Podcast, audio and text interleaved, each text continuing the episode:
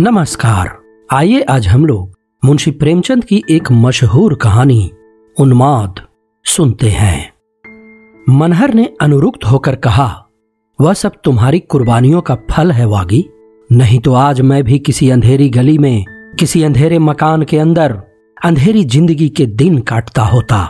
तुम्हारी सेवा और उपकार हमेशा याद रहेंगे। तुमने मेरा जीवन सुधार दिया, मुझे आदमी बना दिया। बागेश्वरी ने सिर झुकाए हुए नम्रता से उत्तर दिया, यह तुम्हारी सज्जनता ही मानू? मैं बेचारी, भला तुम्हारी ज़िंदगी क्या सुधारूँगी? हाँ तुम्हारे साथ मैं भी एक दिन आदमी बन जाऊँगी। तुमने परिश्रम किया, उसका पुरस्कार पाया। जो अपनी मदद आप करते हैं, उनकी मदद परमात्मा भी करते हैं। अगर मुझ जैसी गवारिन किसी और के पाले पड़ती तो अब तक न जाने क्या गत बनी होती। मनहर मानो इस बहस में अपना पक्ष समर्थन करने के लिए कमर बांधता हुआ बोला, तुम जैसी गवारिन पर मैं एक लाख सजी हुई गुड़ियों और रंगीन तितलियों को न्यौछावर कर सकता हूँ। तुमने मेहनत करने का वह अवसर और अवकाश दिया, जिनके बिना कोई सफल हो ही नहीं सकता। अगर तुम अपनी अन्य विलास प्रिय रंगीन मिजाज बहनों की तरह मुझे अपने तकाजों से दबा रखा होता तो मुझे उन्नति करने का अवसर कहाँ मिलता? तुमने मुझे वह निश्चिंतता प्रदान की जो स्कूल के दिनों में भी न मिली थी, अपने और सहकारियों को देखता हूँ तो मुझे उन पर दया आती है। किसी का खर्च पूरा नहीं पड़ता, आधा महीना भी नहीं जाने पाता और हाथ खाली हो जाता है। कोई दोस्तों से उधार माँगता है, कोई घर वालों को खत लिखता है, कोई गहनों की फ़िक्र में मरा जाता है, कोई कपड़ों की, कभी नौकर की ठोह में हैरान, कभी वैद्य की ठोह में परेशान, किसी को शांति नहीं। आए दिन स्त्री पुरुष में जूते चलते हैं अपना जैसा भाग्यवान तो मुझे कोई दिख नहीं पड़ता। मुझे घर के सारे आनंद प्राप्त हैं, और ज़िम्मेदारी एक भी नहीं। तुमने ही मेरे हौसलों को उभारा, मुझे उत्तेजना दी। जब कभी मेरा उत्साह टूटने लगता था तो तुम मुझे तसल्ली देती थी। मुझे मालूम ही नहीं हुआ कि तुम घर का प्रबंध कैसे करती हो। तुमने मोटे से मोटा काम अपने हाथों से किया, जिसमें मुझे पुस्तकों के लिए रुपये की कमी न हो। तुम ही मेरी देवी हो और तुम्हारी बदौलत ही आज मुझे यह सौभाग्य प्राप्त हुआ है। मैं तुम्हारी इन सेवाओं की स्मृति को हृदय में सुरक्षित रखूँगा, वागी, और एक दिन वह आएगा जब तुम अपने त्याग और तप का आनंद उठाओगी। वागेश्वरी ने गदगद होकर कहा, तुम्हारे ये शब्द मेरे लिए सबसे बड़े पुरस्कार हैं, मानू। मैं और किसी पुरस्कार की भूखी नहीं। मैंने जो कुछ तुम्हारी थोड़ी बहुत सेवा की, उसका इतना यश मुझे मिलेगा, मुझे तो आशा भी न थी। मनहर नाथ का हृदय इस समय उदार भावों से उमड़ा हुआ था। वह यूँ बहुत ही अल्पभाषी, कुछ रूखा आदमी था और शायद वागेश्वरी के मन में उसकी शुष्कता पर दुख भी हुआ हो, पर इस समय सफलता के नशे ने उसकी वाणी में पर से लगा दिए थे।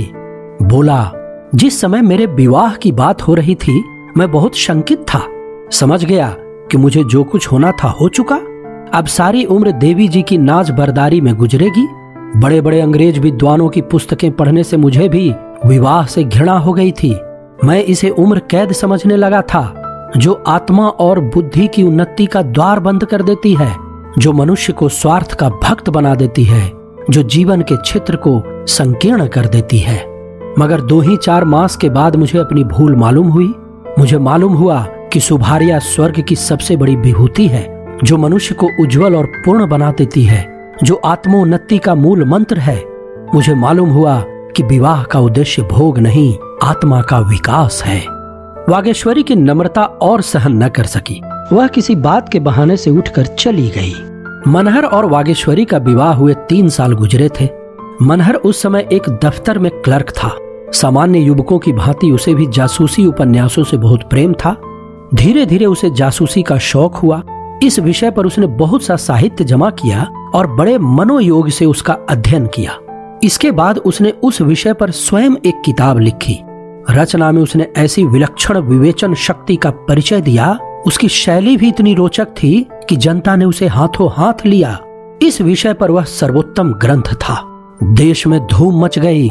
यहाँ तक कि इटली और जर्मनी जैसे देशों से उसके पास प्रशंसा पत्र आए। और इस विषय की पत्रिकाओं में अच्छी अच्छी आलोचनाएँ निकली।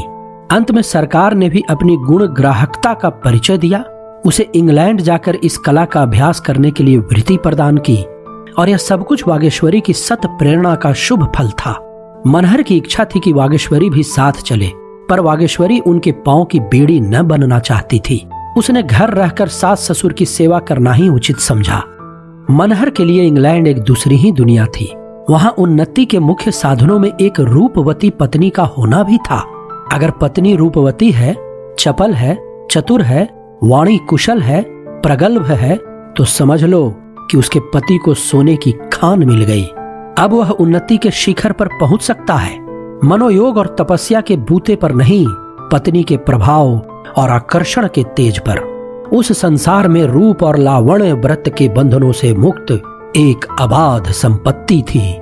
जिसने किसी रमणी को प्राप्त कर लिया, उसकी मानो तकदीर खुल गई।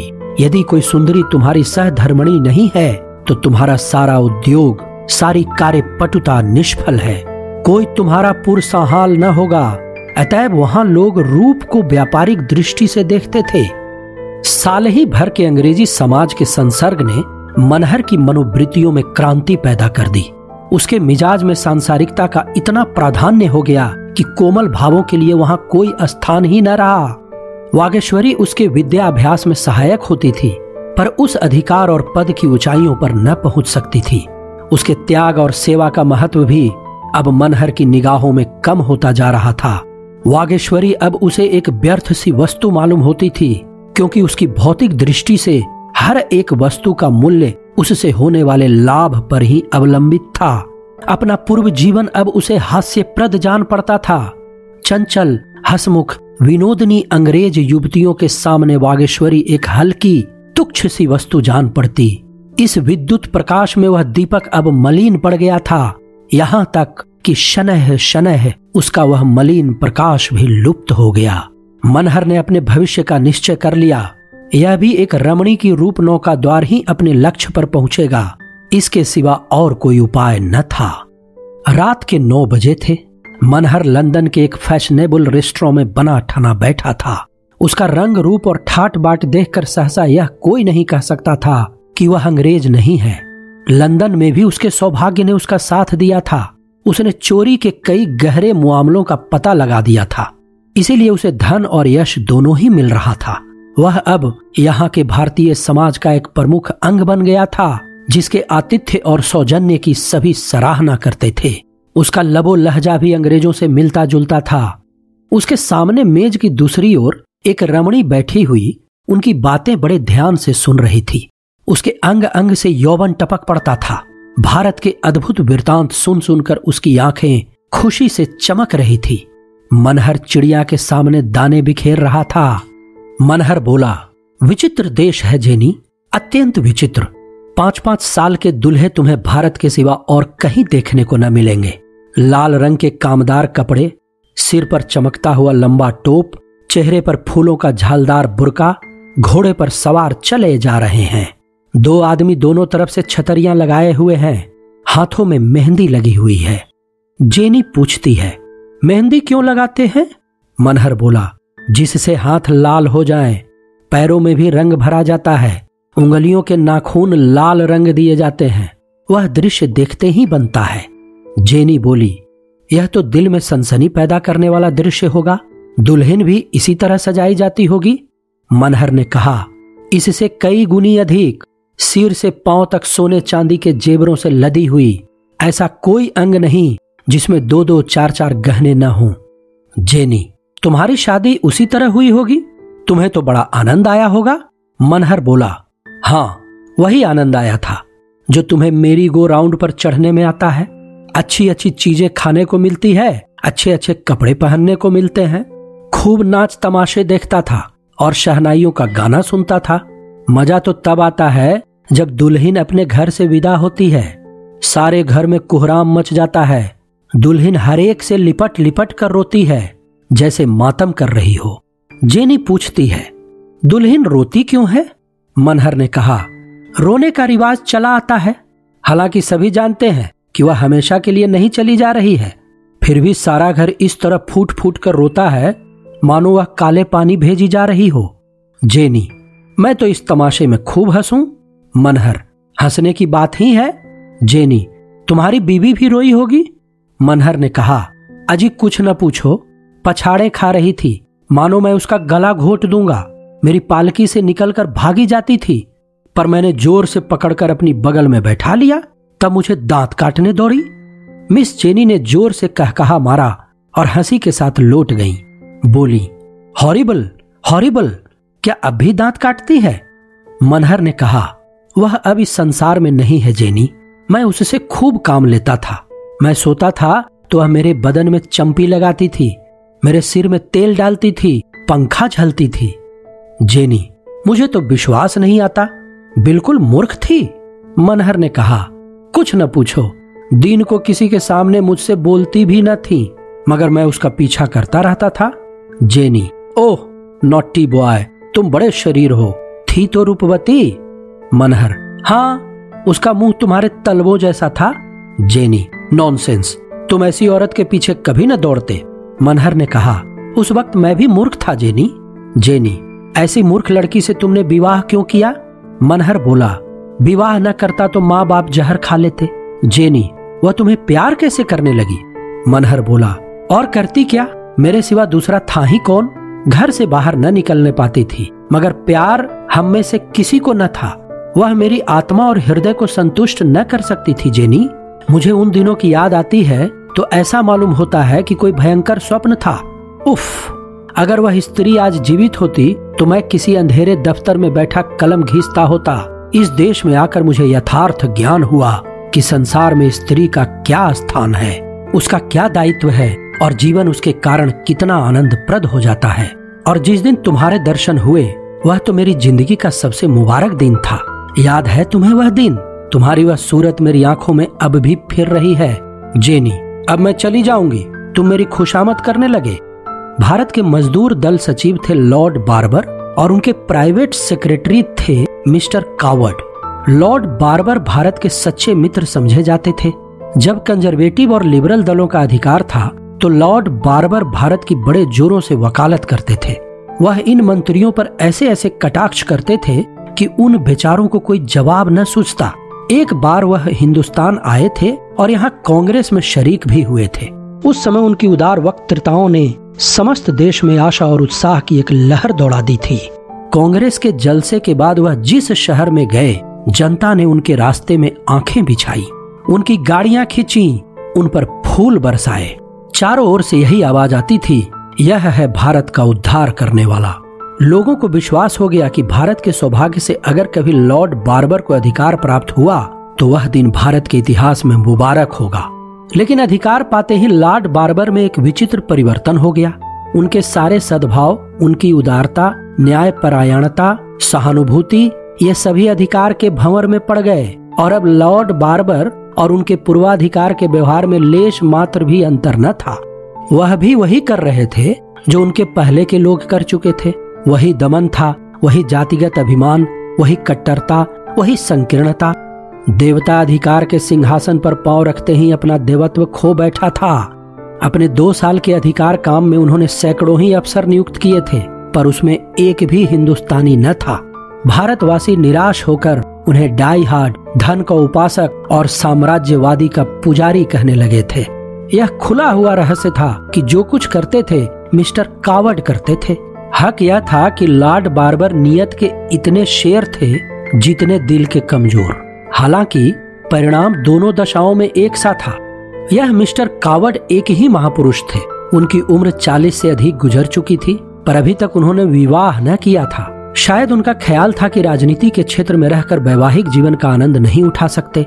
वास्तव में, नवीनता के मधुप थे। उन्हें नित्य नए विनोद और आकर्षण, नित्य नए विश्वास और उल्लास की टोह रहती थी। दूसरों के लगाए हुए बाग की सैर करके चित्त को प्रसन्न कर लेना, इससे कहीं सरल था कि अपना बाग आप लगाएँ और उसकी रक्षा और सजावट में अपना सिर खपाएँ, उनको व्यवहारिक और व्यापारिक दृष्टि में यह लटका उससे कहीं आसान था। दोपहर का समय था। मिस्टर कावड नाश्ता करके सिगार पी रहे थे कि मिस जेनी रोज के आने की खबर हुई। उन्होंने तुरंत आईने के सामने खड़े होकर अपनी सूरत देखी।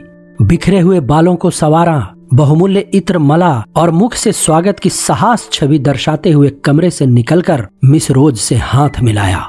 जेनी ने कमरे में कदम रखते ही कहा अब मैं समझ गई कि क्यों कोई सुंदरी तुम्हारी बात नहीं पूछती।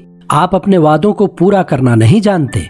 मिस्टर कावड ने जेनी के लिए एक कुर्सी खींचते हुए कहा मुझे बहुत खेद है मिस रोज कि मैं कल अपना वादा पूरा न कर सका। प्राइवेट सेक्रेटरियों का जीवन कुत्तों के जीवन से भी हे है। बार बार चाहता था कि दफ्तर से उठूं, पर एक न एक कॉल ऐसा आ जाता था कि फिर रुक कर जाना पड़ता था। मैं तुमसे क्षमा माँगता हूँ। बॉल में तुम्हें खूब आनंद आया होगा। जेनी बोली, मैं तुम्हें तलाश करती रही। जब तुम न मिले तो मेरा जी खट्टा हो गया। मैं और किसी के साथ नहीं नाची। अगर तुम्हें नहीं जाना था तो मुझे निमंत्रण पत्र क्यों दिलाया था? कावड ने जेनी को सिगार भेंट करते हुए कहा, तुम मुझे लज्जित कर रही हो, जेनी। मेरे लिए इससे ज़्यादा खुशी की और क्या बात हो सकती थी कि तुम्हारे साथ नाचता? एक पुराना चेलर होने पर भी मैं उस आनंद की कल्पना कर सकता हूँ। बस, यही समझ लो कि तड़प तड़प कर रह जाता था। जेनी ने कठोर मुस्कान के साथ कहा, तुम इसी योग्य हो कि बैचलर बने रहो, यही तुम्हारी सजा है? कावड ने अनुरक्त होकर उत्तर दिया, तुम बड़ी कठोर हो, जेनी। तुम ही क्या रमणिया सभी कठोर होती हैं? मैं कितनी ही परवशता दिखाऊँ, तुम्हें विश्वास न आएगा? मुझे यह अरमान ही रह गया कि कोई सुंदरी मेरे अनुराग और लगन का आदर करती? जेनी बोली, तुम्हें अनुराग हो भी तो रमणिया ऐसे बहानेबाजों को मुँह नहीं लगाती? कावड़ बोला फिर बहानेबाज कहा, मजबूर क्यों नहीं कहती? जेनी बोली, मैं किसी की मजबूरी को नहीं मानती। मेरे लिए यह हर्ष और गौरव की बात नहीं हो सकती कि आपको जब अपने सरकारी, अर्ध सरकारी और गैर सरकारी कामों से अवकाश मिले तो आप मेरा मन रखने को एक क्षण के लिए अपने कोमल चरणों को कष्ट दे दें। मैं दफ्तर और काम के हीले नहीं सुनना चाहती। इसी कारण तुम अब तक झींक रहे हो। कावट ने गंभीर भाव से कहा तुम मेरे साथ अन्याय कर रही हो, जेनी। मेरे अविवाहित रहने का क्या कारण है? यह कल तक मुझे खुद न मालूम था।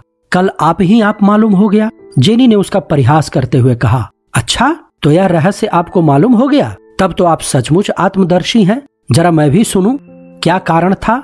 कावड़ ने उत्साह के साथ कहा। अब तक कोई ऐसी सुंदरी न मिली थी, जो मुझे उन्मत्त कर सकती। जेनी ने कठोर परिहास के साथ कहा। मेरा ख्याल था कि दुनिया में ऐसी औरत पैदा ही नहीं हुई जो तुम्हें उन्मत्त कर सकती। तुम उन्मत्त बनना चाहे हो, उन्मत्त बनाना नहीं चाहते। कावड़ बोला, तुम बड़ा अत्याचार करती हो, जेनी। जेनी, अपने उन्माद का प्रमाण देना चाहते हो? कावड़, हृदय से, जेनी, मैं उस अवसर की ताक में बैठा हूँ। उसी दिन शाम को जेनी ने मनहर से कहा, तुम्हारे सौभाग्य पर बधाई, तुम्हें वह जगह मिल गई। मनहर उछल कर बोला, सच? सेक्रेटरी से कोई बातचीत हुई थी? जेनी बोली सेक्रेटरी से कुछ कहने की ज़रूरत ही न पड़ी। सब कुछ कावड़ के हाथ में है। मैंने उसी को चंग पर चढ़ाया। लगा मुझे इश्क जताने। पचास साल की तो उम्र है। चाँद के बाल झड़ गए हैं। गालों पर झुर्रियाँ पड़ गई हैं। पर अभी तक आपको इश्क का खपत है। आप अपने को एक ही रसिया समझते हैं। उसके बूढ़े चोचले बहुत बुरे मालूम होते थे। मगर तुम्हारे लिए सब कुछ सहना पड़ा। खैर, मेहनत सफल हो गई है। कल तुम्हें परवाना मिल जाएगा। अब सफ़र की तैयारी करनी चाहिए। मनहर ने गदगद होकर कहा तुमने मुझ पर बड़ा एहसान किया है, जेनी। मनहर को गुप्तचर विभाग में ऊँचा पद मिला। देश के राष्ट्रीय पत्रों ने उसकी तारीफों के पुल बांधे, उसकी तस्वीर छापी और राष्ट्र की ओर से उसे बधाई दी। वह पहला भारतीय था, जिसे यह ऊँचा पद प्रदान किया गया था। ब्रिटिश सरकार ने सिद्ध कर दिया था कि उसकी न्याय बुद्धि जातीय अभिमान और द्वेष से उच्चतर है। मनहर और जेनी का विवाह इंग्लैंड में ही हो गया। हनीमून का महीना फ्रांस में गुजरा वहाँ से दोनों हिंदुस्तान आए। मनहर का दफ्तर बम्बई में था। वहीं दोनों एक होटल में रहने लगे। मनहर को गुप्त अभियोग की खोज के लिए अक्सर दौरे करने पड़ते थे। कभी कश्मीर, कभी मद्रास, कभी रंगून। जेनी इन यात्राओं में बराबर उसके साथ रहती। नित्य नए दृश्य थे, नए विनोद, नए उल्लास। उसकी नवीनता प्रिय प्रकृति के लिए आनंद का इससे अच्छा और क्या सामान हो सकता था? मनहर का रहन सहन तो अंग्रेज़ी था ही। घर वालों से भी संबंध विच्छेद हो गया था। वागेश्वरी के पत्रों का उत्तर देना तो दूर रहा, उन्हें खोलकर पढ़ता भी न था। भारत मुँह से हमेशा यह शंका बनी रहती थी कि कहीं घर वालों को उसका पता न चल जाए। जेनी से वह अपनी यथार्थ स्थिति को छिपाए रखना चाहता था। उसने घर वालों को आने की सूचना तक न दी। यहाँ तक कि वह हिंदुस्तानियों से बहुत कम मिलता था। उसके मित्र अधिकांश पुलिस और फौज के अफसर थे। वही उसके मेहमान होते। वाक चतुर जेनी सम्मोहन कला में सिद्ध हस्त थी। पुरुषों के प्रेम से खेलना उसकी सबसे आमोदमय क्रीड़ा थी। जलाती थी, रिझाती भी थी और मनहर भी उसकी कपट लीला का शिकार बनता रहता था। उसे वह हमेशा भूल भुलैया में रखती। न कभी इतना निकट कि छाती पर सवार, न कभी इतनी दूर कि योजन का अंतर। कभी निष्ठुर और कठोर, कभी प्रेम विहल और व्यग्र।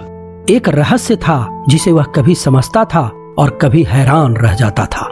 इस तरह दो वर्ष बीत गए और मनहर तथा जेनी कोण की दो भुजाओं की भांति एक दूसरे से दूर होते गए।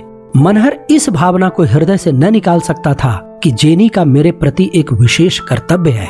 यह चाहे उसकी संकीर्णता हो या कुल मर्यादा का असर कि वह जेनी को पाबंद देखना चाहता था, उसकी स्वच्छंद वृत्ति उसे लज्जास्पद मालूम होती थी। वह भूल जाता था कि जेनी से उसके संपर्क का आरंभ ही स्वार्थ पर अवलंबित था। शायद उसने समझा था कि समय के साथ जेनी को अपने कर्तव्य का ज्ञान हो जाएगा। हालाँकि उसे मालूम होना चाहिए था कि टेढ़ी बुनियाद पर बना हुआ भवन जल्द या देर में अवश्य भूमिस्त होकर रहेगा, और ऊंचाई के साथ इसकी शंका और भी बढ़ती जाती थी। इसके विपरीत, जेनी का व्यवहार बिल्कुल परिस्थिति के अनुकूल था। उसने मनहर को विनोदमय तथा विलासमय जीवन का एक साधन समझा था। और उसी विचार पर वह अब तक स्थिर थी। इस व्यक्ति को वह मन में पति का स्थान न दे सकती थी, पाषाण प्रतिमा को अपना देवता न बना सकती थी। पत्नी बनना उसके जीवन का स्वप्न न था, इसीलिए वह मनहर के प्रति अपने किसी कर्तव्य को स्वीकार न करती थी। अगर मनहर अपनी गाढ़ी कमाई उसके चरणों पर अर्पित करता था तो उस पर कोई एहसान न करता था। मनहर उसका बनाया हुआ पुतला, उसी का लगाया हुआ वृक्ष था। उसकी छाया और फल को भोग करना वह अपना अधिकार समझती थी। मनोमालिन्य बढ़ता गया।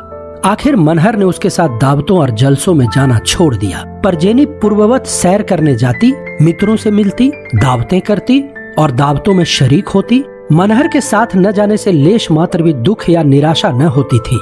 बल्कि वह शायद उसकी उदासीनता पर और भी प्रसन्न होती। मनहर इस मानसिक व्यथा को शराब के नशे में डुबोने का उद्योग करता। पीना तो उसने इंग्लैंड में ही शुरू कर दिया था, पर अब उसकी मात्रा बहुत बढ़ गई थी। वहाँ स्फूर्ति और आनंद के लिए पीता था। यहाँ स्फूर्ति और आनंद को मिटाने के लिए वह दिन दिन दुर्बल होता जाता। वह जानता था, शराब मुझे पिए जा रही है, पर उसके जीवन का यही एक अवलंब रह गया था। गर्मियों के दिन थे।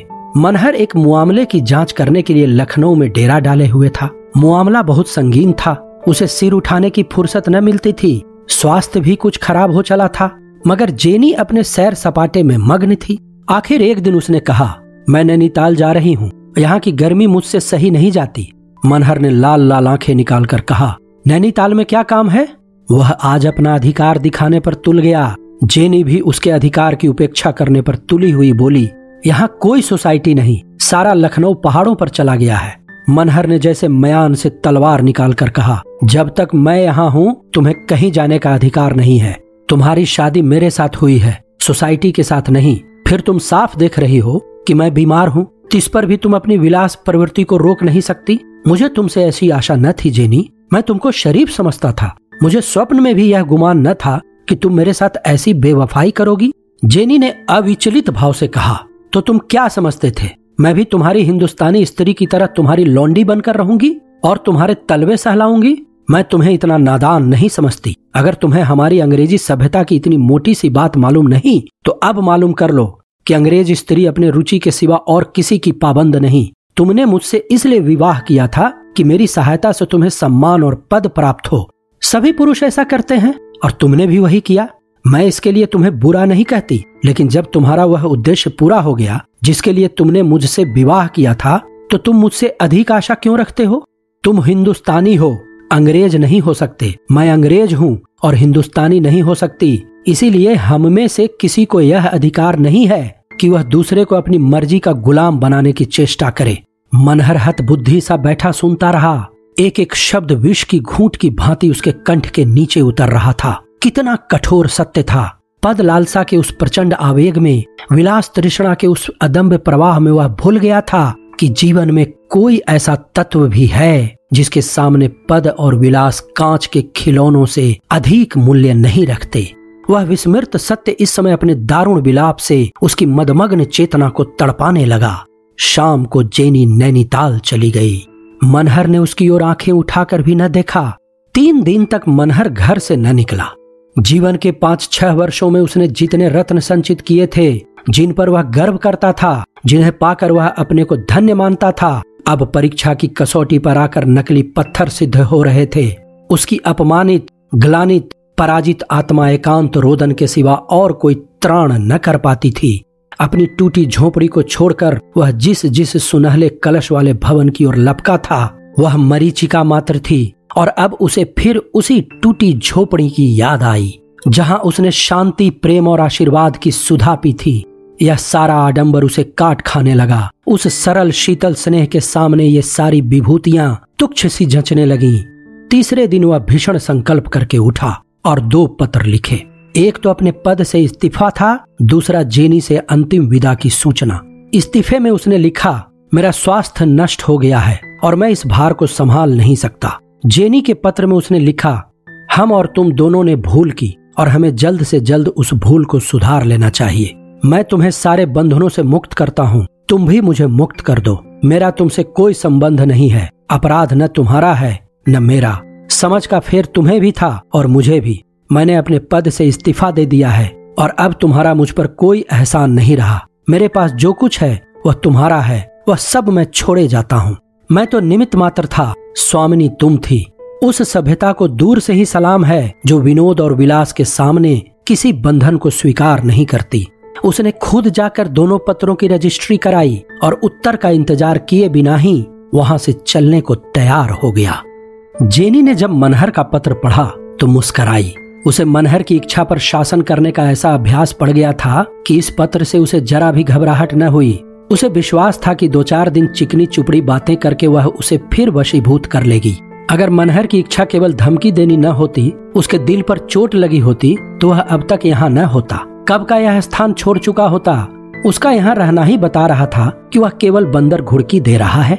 जेनी ने स्थिर चित होकर कपड़े बदले और तब इस तरह मनहर के कमरे में आई, मानो कोई अभिनय करने स्टेज पर आई हो। मनहर उसे देखते ही ज़ोर से ठट्ठा मारकर हंसा। जेनी सहम कर पीछे हट गई।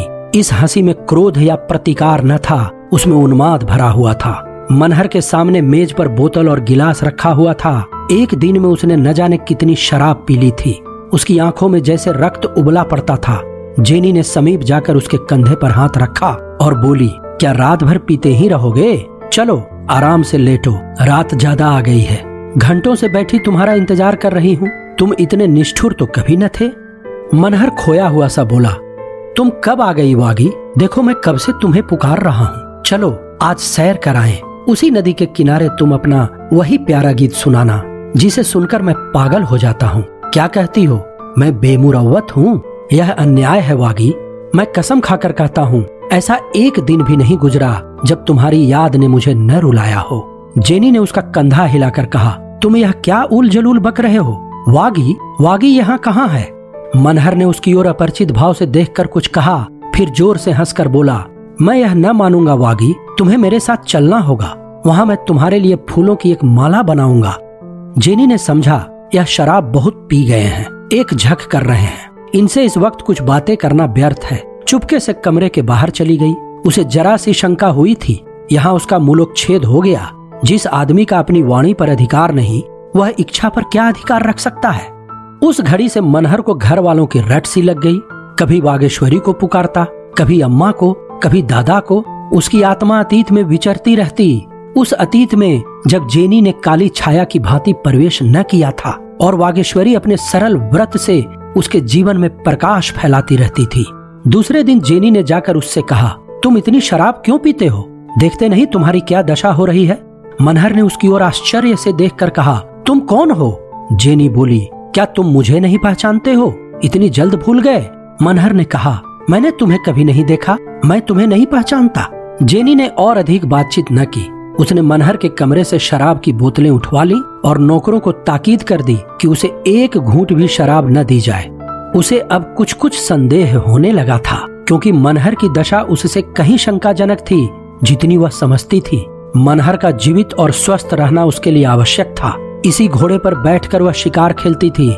घोड़े के बगैर शिकार का आनंद कहाँ? मगर एक सप्ताह हो जाने पर भी मनहर की मानसिक दशा में कोई अंतर न हुआ। न मित्रों को पहचानता, न नौकरों को। पिछले तीन वर्षों का उसका जीवन एक स्वप्न की भांति मिट गया था। सातवें दिन जेनी सिविल सर्जन को लेकर आई तो मनहर का कहीं पता न था। पाँच साल के बाद बागेश्वरी का लुटा हुआ सुहाग फिर चेता। माँ बाप पुत्र के वियोग से रो रो कर अंधे हो चुके थे। वागेश्वरी निराशा में भी आस बांधे बैठी हुई थी। उसका मायका संपन्न था। बार बार बुलावे आते, बाप आया, भाई आया, पर धैर्य और व्रत की देवी घर से न टली। जब मनहर भारत आया तो वागेश्वरी ने सुना कि वह विलायत से एक मेम लाया है। फिर भी उसे आशा थी कि वह आएगा, लेकिन उसकी आशा पूरी न हुई। फिर उसने सुना, वह ईसाई हो गया है। आचार विचार त्याग दिया है। तब उसने माथा ठोक लिया। घर की अवस्था दिन दिन बिगड़ने लगी, वर्षा बंद हो गई और सागर सूखने लगा। घर बिका, कुछ ज़मीन थी वह बिकी, फिर गहनों की बारी आई। यहाँ तक कि अब केवल आकाशी वृत्ति थी। कभी चूल्हा जल गया, कभी ठंडा पड़ा रहा। एक दिन संध्या समय वह कुएँ पर पानी भरने गई थी कि एक थका हुआ, जीर्ण, विपत्ति का मारा जैसा आदमी आकर कुएँ की जगत पर बैठ गया। वागेश्वरी ने देखा तो वह मनहर था। उसने तुरंत घूंघट बढ़ा लिया। आँखों पर विश्वास न हुआ। फिर भी आनंद और विस्मय से हृदय में फुरेरियाँ उड़ने लगीं। रस्सी और कलसा कुएँ पर छोड़कर लपकी हुई घर आई और सास से बोली, अम्मा जी, जरा कुएँ पर जाकर देखो, कोई आया है? सास ने कहा, तू पानी लाने गई थी या तमाशा देखने? घर में एक बूंद पानी नहीं है। कौन आया है कुएँ पर? चलकर देख लो ना। कोई सिपाही प्यादा होगा। अब उनके सिवा और कौन आने वाला है? कोई महाजन तो नहीं है? नहीं अम्मा, तुम चली क्यों नहीं चलती? बूढ़ी माता भांति भांति की शंकाएँ करते हुए कुएँ पर पहुँची तो मनहर दौड़कर उनके पैरों से लिपट गया। माता ने उसे छाती से लगाकर कहा, तुम्हारी यह दशा है मानू? क्या तुम बीमार हो? असबाब कहाँ है? मनहर ने कहा, पहले कुछ खाने को दो अम्मा, बहुत भूखा हूँ, मैं बड़ी दूर से पैदल चला आ रहा हूँ। गाँव में खबर फैल गई कि मनहर आया है। लोग यह देखने दौड़े कि किस ठाट से आया है। बड़े ऊँचे पद पर है, हज़ारों रुपये पाता है। मेम भी साथ आई है या नहीं? मगर जब आकर देखा तो आफत का मारा आदमी, फटेहाल, कपड़े तार तार बाल बढ़े हुए, जैसे जेल से आया हो। प्रश्नों की बौछार होने लगी। हमने तो सुना था तुम किसी बड़े ऊँचे पद पर हो। मनहर ने जैसे किसी भूली बात को याद करने का विफल प्रयास करके कहा, मैं? मैं तो किसी ओहदे पर नहीं? वाह, तुम विलायत से मेम नहीं लाए थे? मनहर ने चकित होकर कहा विलायत विलायत कौन गया था? अरे भंग तो नहीं खा गए हो। तुम विलायत नहीं गए थे? मनहर मूढ़ों की भांति हंसा। मैं विलायत क्या करने जाता? अजी तुमको वजीफा नहीं मिला था। यहाँ से तुम विलायत गए थे। तुम्हारे पत्र बराबर आते थे। अब तुम कहते हो, मैं विलायत गया ही नहीं। होश में हो या हम लोगों को उल्लू बना रहे हो? मनहर ने उन लोगों की ओर आँखें फाड़कर देखा और बोला, मैं तो कहीं नहीं गया था। आप लोग जाने क्या कह रहे हैं? अब इसमें संदेह की गुंजाइश न रही कि वह अपने होश हवास में नहीं है। इसे विलायत जाने के पहले की सारी बातें याद थीं। गाँव और घर के हरेक आदमी को पहचानता था। सबसे नम्रता और प्रेम से बातें करता था। लेकिन जब इंग्लैंड, अंग्रेज़ बीवी और ऊँचे पद का ज़िक्र आता तो भौचक्का होकर ताकने लगता। वागेश्वरी को अब उसके प्रेम में एक अस्वाभाविक अनुराग दिखता था, जो बनावटी मालूम होता था। वह चाहती थी कि उसके व्यवहार और आचरण में पहले किसी बेतकल्लुफी हो। वह प्रेम का स्वांग नहीं, प्रेम चाहती थी। दस ही पाँच दिनों में उसे ज्ञात हो गया कि इस विशेष अनुराग का कारण बनावट या दिखावा नहीं, वरन कोई मानसिक विकार है। मनहर ने माँ बाप का इतना अदब पहले कभी न किया था। उसे अब मोटे से मोटा काम करने में संकोच न था। वह, जो बाज़ार से साग भाजी लाने में अपना अनादर समझता था, अब कुएँ से पानी खींचता लकड़ियाँ फाड़ता और घर में झाड़ू लगाता था और अपने घर में ही नहीं, सारे मोहल्ले में उसकी सेवा और नम्रता की चर्चा होती थी। एक बार मोहल्ले में चोरी हुई, पुलिस ने बहुत दौड़ धूप की, पर चोरों का पता न चला। मनहर ने चोरी का पता ही नहीं लगा दिया, बल्कि माल भी बरामद करा लिया। इससे आसपास के गाँव और मोहल्लों में उसका यश फैल गया। कोई चोरी हो जाती तो लोग उसके पास दौड़े आते और अधिकांश उद्योग उसके सफल भी होते थे। इस तरह उसकी जीविका की एक व्यवस्था हो गई। वह अब वागेश्वरी के इशारों का गुलाम था। उसकी दिलजोई और सेवा में उसके दिन कटते थे। अगर उसमें विकार या बीमारी का कोई लक्षण था तो इतना ही। यही सनक उसे सवार हो गई थी। वागेश्वरी को उसकी दशा पर दुख होता था, पर उसकी यह बीमारी उस स्वास्थ्य से उसे कहीं प्रिय थी, जब वह उसकी बात भी न पूछता था। छह महीनों के बाद एक दिन जेनी मनहर का पता लगाती हुई आ पहुँची। हाथ में जो कुछ था वह सब उड़ा चुकने के बाद अब उसे किसी आश्रय की खोज थी। उसके चाहने वालों में कोई ऐसा न था जो उसकी आर्थिक सहायता करता। शायद अब जेनी को कुछ ग्लानी भी होती थी। वह अपने किए पर लज्जित थी। द्वार पर हॉर्न की आवाज़ सुनकर मनहर बाहर निकला और इस प्रकार जेनी को देखने लगा। मानो उसे कभी देखा ही नहीं। जेनी ने मोटर से उतरकर उससे हाथ मिलाया और अपनी बीती सुनाने लगी। तुम इस तरह मुझसे छिपकर क्यों चले आए? और फिर आकर एक पत्र भी नहीं लिखा। आखिर मैंने तुम्हारे साथ क्या बुराई की थी? फिर मुझमें कोई बुराई देखी थी तो तुम्हें चाहिए था कि मुझे सावधान कर देते? छिपकर चले आने से क्या फ़ायदा हुआ? ऐसी अच्छी जगह मिल गई थी, वह भी हाथ से निकल गई। मनहर काठ के उल्लू की भांति खड़ा रहा। जेनी ने फिर कहा, तुम्हारे चले आने के बाद मेरे ऊपर जो संकट आए, वह सुनाऊं तो तुम घबरा जाओगे। मैं इसी चिंता और दुख से बीमार हो गई। तुम्हारे बगैर मेरा जीवन निरर्थक हो गया है। तुम्हारा चित्र देखकर मन को ढाढ़स देती थी तुम्हारे पत्रों को आदि से अंत तक पढ़ना मेरे लिए सबसे मनोरंजक विषय था। तुम मेरे साथ चलो। मैंने एक डॉक्टर से बातचीत की है। वह मस्तिष्क के विकारों का डॉक्टर है। मुझे आशा है उसके उपचार से तुम्हें लाभ होगा। मनहर चुपचाप विरक्त भाव से खड़ा रहा। मानो वह न कुछ देख रहा है, न सुन रहा है। सहसा वागेश्वरी निकल आई। जेनी को देखते ही वह ताड़ गई कि यही मेरी यूरोपियन सौत है। वह उसे बड़े आदर सत्कार के साथ भीतर ले आई। मनहर भी उनके पीछे पीछे चला आया। जेनी ने टूटी खाट पर बैठते हुए कहा, इन्होंने मेरा ज़िक्र तो तुमसे किया ही होगा। मेरी इनसे लंदन में शादी हुई है। वागेश्वरी बोली, यह तो मैं आपको देखते ही समझ गई थी। जेनी ने पूछा, इन्होंने कभी मेरा ज़िक्र नहीं किया? वागेश्वरी बोली, कभी नहीं। इन्हें तो कुछ याद नहीं। आपको तो यहाँ आने में बड़ा कष्ट हुआ होगा? जेनी बोली, महीनों के बाद इनके घर का पता चला। वहाँ से बिना कुछ कहे सुने चल दिए। वागेश्वरी पूछी आपको कुछ मालूम है? इन्हें क्या शिकायत है? जेनी, शराब बहुत पीने लगे थे। आपने किसी डॉक्टर को नहीं दिखाया? वागेश्वरी बोली, हमने तो किसी को नहीं दिखाया। जेनी ने तिरस्कार करके कहा, क्यों? क्या आप इन्हें हमेशा बीमार रखना चाहती हैं? वागेश्वरी ने बेपरवाही से जवाब दिया, मेरे लिए तो इनका बीमार रहना इनके स्वस्थ रहने से कहीं अच्छा है। तब वह अपनी आत्मा को भूल गए थे। अब उसे पा गए। फिर उसने निर्दय कटाक्ष करके कहा, मेरे विचार में तो वह तब बीमार थे अब स्वस्थ हैं। जेनी ने चिढ़ कर कहा नॉनसेंस इनकी किसी विशेषज्ञ से चिकित्सा करानी होगी। यह जासूसी में बड़े कुशल हैं। इनका सभी अफसर इनसे प्रसन्न थे। यह चाहे तो अब भी इन्हें वह जगह मिल सकती है। अपने विभाग में ऊँचे से ऊँचे पद तक पहुँच सकते हैं। मुझे विश्वास है कि इनका रोग असाध्य नहीं है। विचित्र अवश्य है। आप क्या इनकी बहन हैं? वागेश्वरी ने मुस्कुरा कर कहा, आप तो गाली दे रही हैं। यह मेरे स्वामी हैं। जेनी पर मानो वज्रपात सा हुआ। उसके मुख पर से नम्रता का आवरण हट गया और मन में छिपा हुआ क्रोध जैसे दांत पीसने लगा। उसकी गर्दन की नसें तन गईं, दोनों मुट्ठियाँ बंध गईं, उन्मत्त होकर बोली बड़ा दगाबाज आदमी है इसने मुझसे बड़ा धोखा किया। मुझसे इसने कहा था मेरी स्त्री मर गई है कितना बड़ा धूर्त है यह पागल नहीं है इसने पागलपन का स्वांग भरा है। मैं अदालत से इसकी सजा कराऊँगी। क्रोधावेश के कारण वह काँप उठी। फिर रोती हुई बोली, इस दगाबाजी का मैं इसे मज़ा चखाऊँगी। ओह, इसने मेरा कितना घोर अपमान किया है। ऐसा विश्वासघात करने वालों को जो दंड दिया जाए वह थोड़ा है। इसने कैसी मीठी मीठी बातें करके मुझे फांसा? मैंने ही इसे जगह दिलाई। मेरे ही प्रयत्नों से यह बड़ा आदमी बना। इसके लिए मैंने अपना घर छोड़ा, अपना देश छोड़ा, और इसने मेरे साथ ऐसा कपट किया? जेनी सिर पर हाथ रखकर बैठ गई। फिर तैश में उठी। और मनहर के पास जाकर उसको अपनी ओर खींचती हुई बोली, मैं तुम्हें खराब करके छोड़ूँगी। तूने मुझे समझा क्या है? मनहर इस तरह शांत भाव से खड़ा रहा, मानो उससे कोई प्रयोजन नहीं है। फिर वह सिंहनी की भांति मनहर पर टूट पड़ी और उसे ज़मीन पर गिराकर उसकी छाती पर चढ़ बैठी। वागेश्वरी ने उसका हाथ पकड़कर अलग कर दिया और बोली, तुम ऐसी डायन न होती। तो उनकी यह दशा ही क्यों होती?